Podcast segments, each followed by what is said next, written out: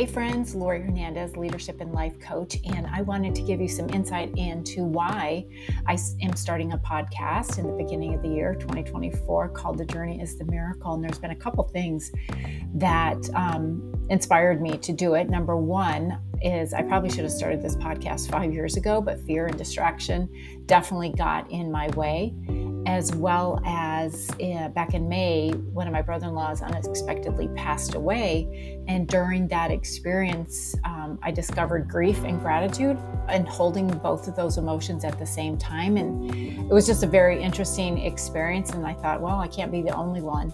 So I wanted to share uh, that as well to hopefully inspire others to find hope, gain clarity, and discover peace throughout our journey of life um, and hopefully be a source of encouragement to help you stay focused on the journey, not just the destination. So I hope you'll join me January 2024.